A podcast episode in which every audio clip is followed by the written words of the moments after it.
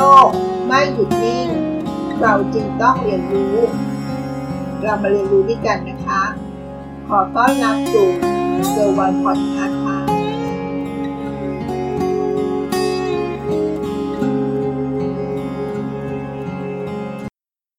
สวัสดีค่ะ ยินดีต้อนรับสู่เกิร์ลวันพอดแคสต์ Network Effect กลยุทธ์นี้เป็นไม้ตายสำคัญที่ทำให้นักธุรกิจ รือองค์กรธุรกิจแข็งแกร่งขึ้นนะคะ ถ้าพูดถึง Facebook Microsoft Google Line เราเคยสงสัยไหมคะว่า ธุรกิจเหล่านี้เป็นธุรกิจที่ประสบความสำเร็จอย่างมาก ๆ แน่นอนว่าแต่ละคนอาจมีคำตอบที่แตกต่างกันออกไปนะคะ แต่ถ้าสังเกตให้ดีธุรกิจที่เราว่าไปแล้วนี้ มีสิ่งที่คล้ายกันอย่างมาก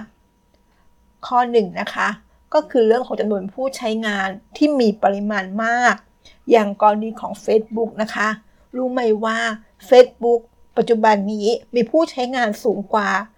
2,900 ล้านคน หรือคิดประมาณ 37%ของจำนวนประชากรโลกเลยนะคะ ซึ่งถ้าธุรกิจไหนก็ตามนะคะ ยิ่งมีจำนวนผู้ใช้สินค้าหรือผู้ใช้บริการมากๆ คุณค่าของธุรกิจก็จะยิ่งเพิ่มสูงขึ้นนะคะ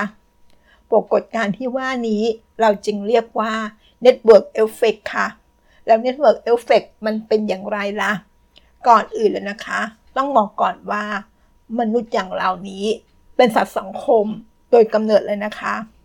ดังนั้นโดยธรรมชาติกันแล้วแล้วก็ ก็ต้องมีการติดต่อ มีการสื่อสาร ปฏิสัมพันธ์กับคนรอบข้างนะคะ ไม่ว่าจะเป็นคนในครอบครัว เพื่อนฝูงหรือเพื่อนร่วมงาน และยิ่งถ้าเรามีการติดต่อ สื่อสาร หรือมีปฏิสัมพันธ์กับคนรอบข้างมากเท่าไหร่ก็ตามนะคะ เราก็ยิ่งมีเครือข่ายที่ใหญ่มากขึ้น ใหญ่มากขึ้นนั่นเองค่ะ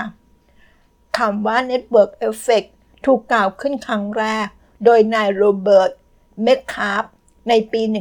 1980 นะคะ เขาเป็นวิศวกรและนักธุรกิจชาวอเมริกันค่ะ เขาเคยบอกว่า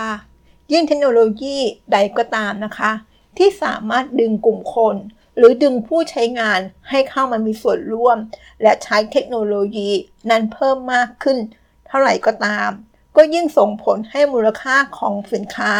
หรือบริการของมันสูงมากขึ้น เช่นกันค่ะ และเมื่อมีจำนวนผู้ใช้งานสูงขึ้น ก็จะยิ่งส่งผลให้ดึงดูดผู้ใช้งานรายใหม่ ๆ เข้ามานะคะ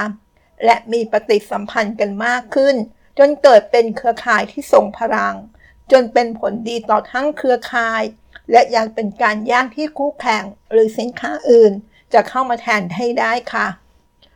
มาดูให้เห็นภาพชัดเจนขึ้นนะคะ เป็นภาพง่ายๆ ลองนึกถึงเหตุการณ์ต่างๆเหล่านี้ดูค่ะ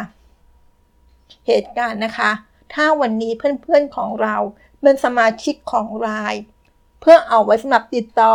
สื่อสาร ส่งข้อมูลการทำงาน กันภายในกลุ่มค่ะ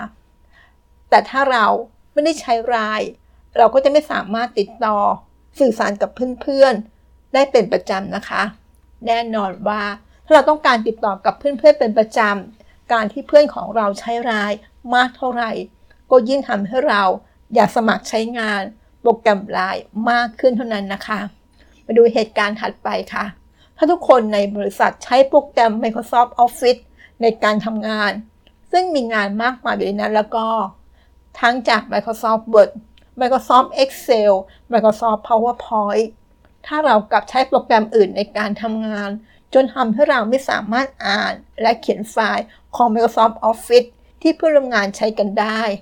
ก็ทำให้เราทำงานของเรานั้นมีปัญหาค่ะ สุดท้ายแล้ว เราก็ต้องหันกลับมาใช้โปรแกรม Microsoft Office อยู่ดีนะคะ ไปโดยปริยายค่ะ เพราะว่าให้การทำงานของเรานั้นสะดวกมากยิ่งขึ้นนั่นเอง มาดูอีกเรื่องหนึ่งนะคะก็คือเรื่องที่น่าสนใจเกี่ยวกับโทรศัพท์มือถือค่ะ ก็สามารถถูกมองนะคะว่าเป็นธุรกิจแรก ๆ ที่มี Network Effect เช่นกันนะคะ ลองคิดดูนะคะว่า ในวันนี้ถ้าทั้งโลกนี้มีเราใช้โทรศัพท์มือถือแค่คนเดียว เราก็คงไม่มีความจำเป็นนะคะ ที่ต้องมีโทรศัพท์มือถือไว้ใช้ เพราะไม่รู้ว่าเราจะไปคุยกับใครนั่นเองค่ะ แต่เมื่อมีคนใช้โทรศัพท์มือถือกันมากขึ้น มากขึ้นเรื่อยๆ ตั้งแต่ตัวเรา คนในครอบครัว ญาติ พี่น้อง เพื่อนฝูง เพื่อใช้ในการติดต่อสื่อสารกัน สุดท้ายแล้วผู้ใช้โทรศัพท์มือถือก็จะขยายเป็นเครือข่ายออกไปทั่วโลกนั่นเองค่ะ และยิ่งสินค้าและบริการไหนๆมีจำนวนผู้ใช้งานมากขึ้น มากขึ้น และสามารถทำให้ผู้ใช้งานปัจจุบัน ไม่อยากย้ายไปใช้สินค้าและบริการของคู่แข่งรายอื่นแล้วก็ ถ้าเป็นแบบนี้ Network Effect ยังนำไปสู่ Switching Cost ด้วยนะคะ ซึ่งยิ่งสร้างความแข็งแกร่งให้แก่ธุรกิจนั้นมากยิ่งขึ้นไปอีกค่ะ มาดูกันว่า Switching Cost คืออะไรนะคะ Switching Cost เป็นต้นทุนของผู้บริโภคในการตัดสินใจ ที่จะเปลี่ยนจากการใช้สินค้าหรือบริการของผู้ให้บริการรายเดิม ไปสู่ผู้ที่มีสินค้าหรือบริการที่คล้ายคลึงกันนะคะ ยิ่งลูกค้ามี switching cost ที่สูงเท่าไหร่ ลูกค้าเหล่านั้นก็ไม่อยากจะเปลี่ยนไปใช้สินค้า หรือไปใช้บริการของคู่แข่ง เพราะอาจจะสร้างความยุ่งยากให้แก่ตัวของลูกค้าเองนะคะ อย่างกรณีของโปรแกรม Microsoft Office ซึ่งถือเป็นสินค้าและบริการที่มี switching cost สูงมากค่ะ เนื่องจากผู้ใช้งานในปัจจุบันนี้มีมากกว่า 1,000 ล้านคนบนโลกนะคะ แน่นอนนะคะว่า การมีผู้ใช้จำนวนมาก ๆ ที่สูงขนาดนี้ จนทำให้พลังงานของ Network Effect ยิ่งมาก ก็ส่งผลให้การที่คนจะตัดสินใจ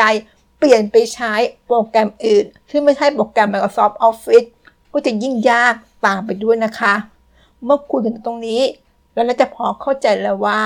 ทำไมธุรกิจที่มี Network Effect จึงเปรียบเสมือนป้อมปราการที่ทำให้ธุรกิจนั้นแข็งแกร่งค่ะ ถ้าในวันนี้นะคะ เรากำลังหาธุรกิจอะไรสักอย่าง มองหาธุรกิจไหนที่จะลงทุน ลองนำปัจจัยเรื่องของ Network Effect มาพิจารณาดูด้วยนะคะ เพราะอาจจะช่วยให้เราลงทุนของเรานั้น ประสบความสำเร็จมากขึ้น ไม่มากก็น้อยเลยนะคะ ขอบคุณที่รับฟังเกอร์วันพอดแคสต์สวัสดีค่ะ ติดตามเกอร์วันพอดแคสต์ได้ที่เฟซบุ๊กยูทูบ Anchor พอดแคสต์